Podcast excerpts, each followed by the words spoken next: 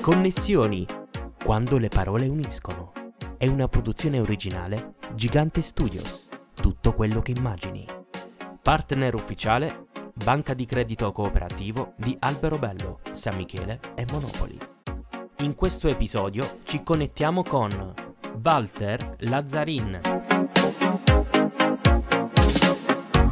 Ben ritrovati e connessi a un nuovo appuntamento con Connessioni quando le parole uniscono. Come sempre allarghiamo il nostro giro di contatti con chi ha il piacere di raccontarsi nella semplicità di una chiacchierata. L'ospite di questa puntata è stato soprannominato lo scrittore per strada, in giro per l'Italia a regalare storie.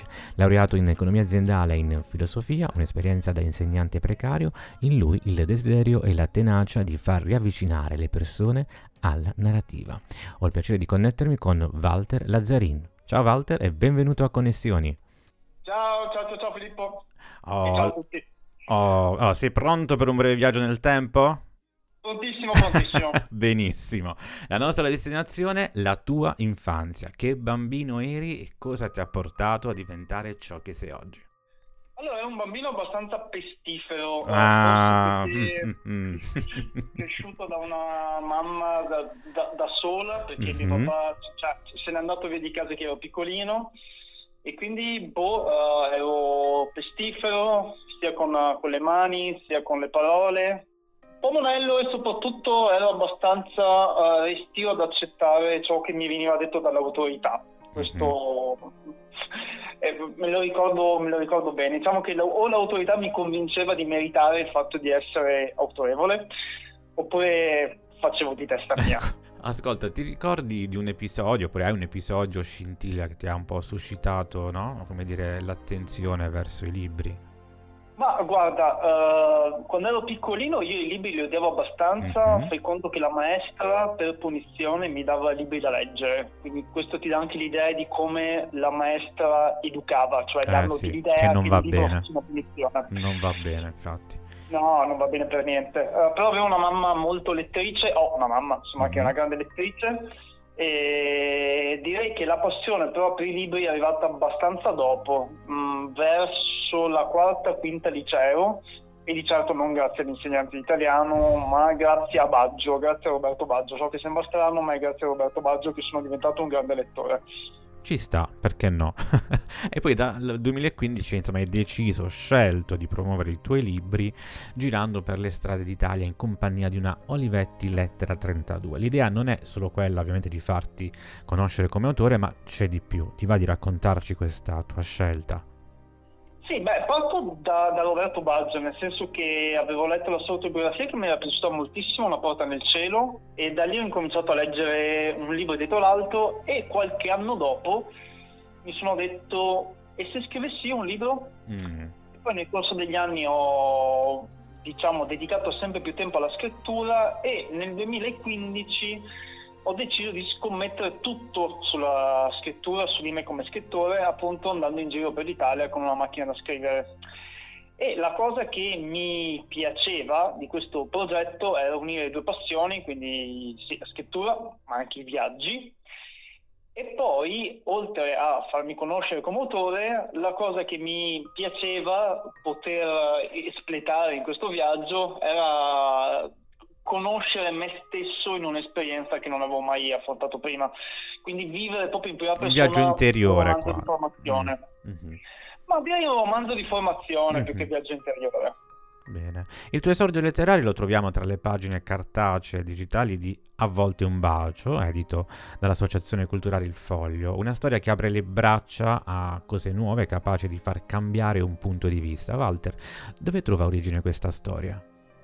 Diciamo che trovo origine soprattutto dalle letture di classici dell'Ottocento, Mhm. che in quell'epoca divoravo un sacco, quindi spesso storie di, di utopie come le avventure di, di Gulliver o il viaggio di Gordon Pym di Edgar Allan Poe e poi una vicenda diciamo personale, una storia d'amore che non è che si è evoluta molto Mhm. e diciamo che tra i libri letti, le mie esperienze, ne è venuto fuori questa storia in cui un ragazzo parte, lascia la propria città con una barchetta e finisce in, un- in un'isola un po' strana e da lì manda un'email a settimana a una Giulia in cui le racconta cosa secondo lui stava accadendo tra di loro e che è rimasto in qualche modo inespresso e le racconta anche cosa vede in quest'isola molto strana. Ovviamente non svegliamo il finale. No. Assolutamente. Insomma, Walter, poi nel tuo Il drago non si droga, raccogli pianti, risate, fughe, inseguimenti e dai spazio alla libertà. Qual è il sapore della libertà?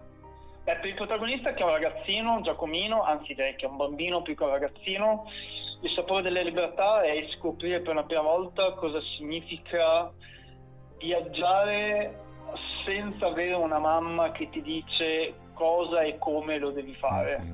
Quindi in questa sua avventura, in sostanza, per la prima volta è da solo con il suo draghetto di peluche, si imbatte in un gruppo di tossicodipendenti, ecco perché il drago non si mm-hmm. droga, e scopre che uno di questi ragazzi drogati, come gli è stato insegnato che, che, che vanno chiamati, scopre essere una persona più vicina a sé di quanto immaginasse e da questo incontro nasce appunto un'avventura che gli fa scoprire appunto il sapore di essere finalmente totalmente autonomo. Per te cos'è la libertà? Ma guarda, da filosofo devo dire che la libertà per me non è quella cosa che tutti identificano con la libertà, anche perché spesso la gente ne parla senza sapere esattamente cosa uh-huh. significhi. Libertà non è altro che uh, tutto ciò che puoi fare con i diritti eh, che, che, ti vengono attribuiti dalla tua cittadinanza. Quindi la libertà non è nulla di particolare. Per me è più importante il concetto di autonomia. L'autonomia sì. dalla radice greca è darsi da sé le leggi cioè, questo non significa che uh, puoi violare le leggi del tuo Stato e, e fartene di proprio, però semplicemente condurre la tua vita secondo le tue massime, secondo le tue direttive, senza pensare mi devo vestire in un modo perché è giusto che in un determinato conte- contesto mi vesta in un modo, banalmente essere un professore universitario e mettersi la giacca. Beh, creare insomma una tua identità, ecco. Non, esatto, fare un copia e esatto. incolla di quello che c'è già insomma intorno a noi sicuramente sperimentare capire mm. cosa davvero funziona per te cosa è davvero giusto per te e una volta che lo hai trovato uh, seguire questa strada mm, questo secondo me è autonomia. La libertà ripeto in realtà non è altro che fare ciò che la legge e le tue possibilità fisiche ti permettono di fare quindi insomma tutti noi siamo liberi Assolutamente, chiaro. Nel 2020 procediamo il nostro viaggio insomma, letterario, sei autore insieme all'illustratore Silvestro Nicolaci di Animali all'avventura, una raccolta di 21 autogrammi illustrati per bambini e adulti pubblicata da Glifo Edizioni. E con questa opera hai scelto di avvicinarti anche ai più piccoli. Com'è stata la stesura di questo lavoro editoriale? Allora, l'idea di un libro di autogrammi per bambini è nata dal fatto che... Eh tenevo e tengo, sono tuttora vari laboratori nelle scuole, mm-hmm. molti di questi sono primarie e non avevo in realtà un libro per loro. E quindi avendo conosciuto i ragazzi di Glifo Edizioni, che sono amici della casa editrice per cui io lavoro adesso, che è Casa Sirio, mm-hmm. ho proposto loro questo progetto, cioè di 21 storie con animali per protagonisti, L'unica cosa appunto che mi sarebbe piaciuto che fossero illustrate, loro hanno detto ok, ci pensiamo noi, troviamo uno pazzo quanto te che possa illustrare queste storie. È derivato Silvestro troppo... Nicolaci. esatto, esatto, esatto, che è un tizio tanto bravo quanto fuori di testa e direi che eh, nel giro di sei mesi siamo riusciti a completare questo progetto e poi è uscito il libro in anteprima eh, a Palermo nel dicembre 2019 poi in uscita nazionale è stato a gennaio 2020, poco prima del lockdown. Com'è stato lavorare insieme? Ah, direi di sì, perché in realtà non abbiamo lavorato pari passo, nel senso mm-hmm. che io finivo top storie, le mandavo a Glifo, mm-hmm. Glifo le mandava a Silvestro e poi lui mi faceva vedere il risultato, insomma, ma io ho lasciato totale mm, libertà in questo caso. sì, sì, sì, sì, cioè volevo che facesse eh, lui come credeva fosse meglio, senza che io ci mettessi bocca perché non è giusto, cioè come lui non, non ha messo cioè, ognuno il suo lavoro, insomma, mm, esatto, la sua esatto. parte. Walter, è possibile anche ritrovarti a teatro col tuo spettacolo Storiacce sparse sul sentiero storico. Raccontaci questo viaggio di eroine, eroi, streghe, filosofi. Ma guarda, nasce dal fatto che per strada, quando spaccio le mie storie con la macchina da scrivere, il più delle volte le declamo prima di regalarle. Mm-hmm e mi è capitato più volte di conoscere attori, alcuni dei quali mi hanno detto, eh, però uh, sei bravo, perché non fai uno spettacolo con queste tue composizioni? Ok, avevo alcuni racconti su Socrate e Aristotele, altri su personaggi più storici come Einstein o Riccardo e volevo trovare un modo per unire queste storie con una cornice unica.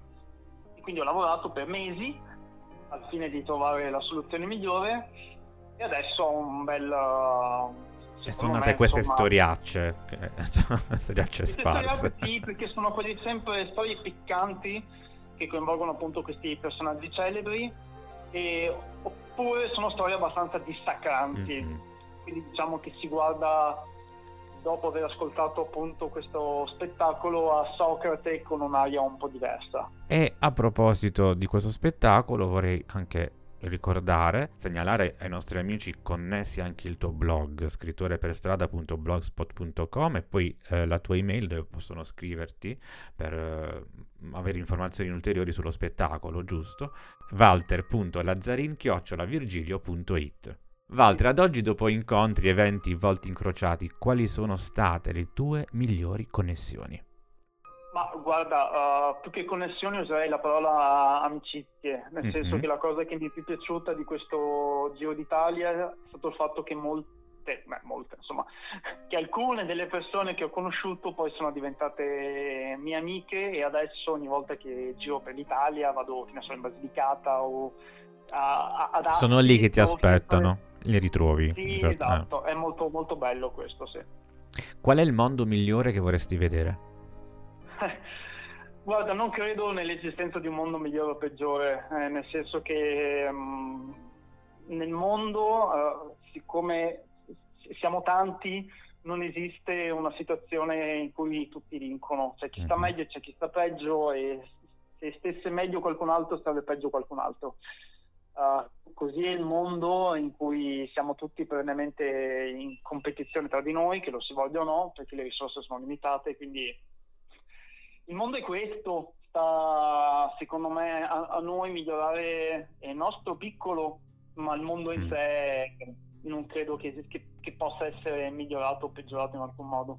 Walter, c'è un brano musicale a cui tieni particolarmente e che sceglieresti per salutarci? Allora, ieri ho visto, anche se è uscito quasi un anno fa, The Batman, in cui a un certo mhm. punto c'è la canzone Something in the Way, mm-hmm. di uno dei miei gruppi preferiti, Nirvana, e quindi Something in the Way.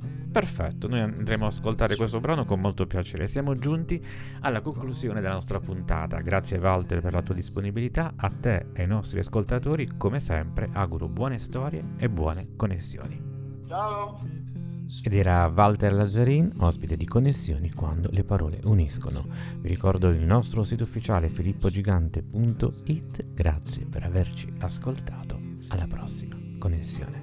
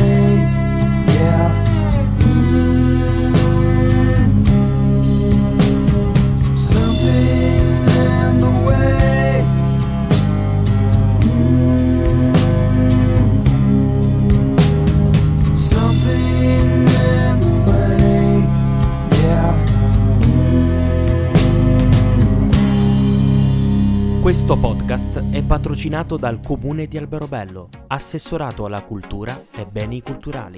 Promosso da I Presidi del Libro, Libreria Mondadori Point di Alberobello. Condividi e vota il podcast Connessioni, quando le parole uniscono. Puoi ascoltarci su Spotify, Apple Podcast, Audible, Google Podcast, Amazon Alexa, Amazon Music.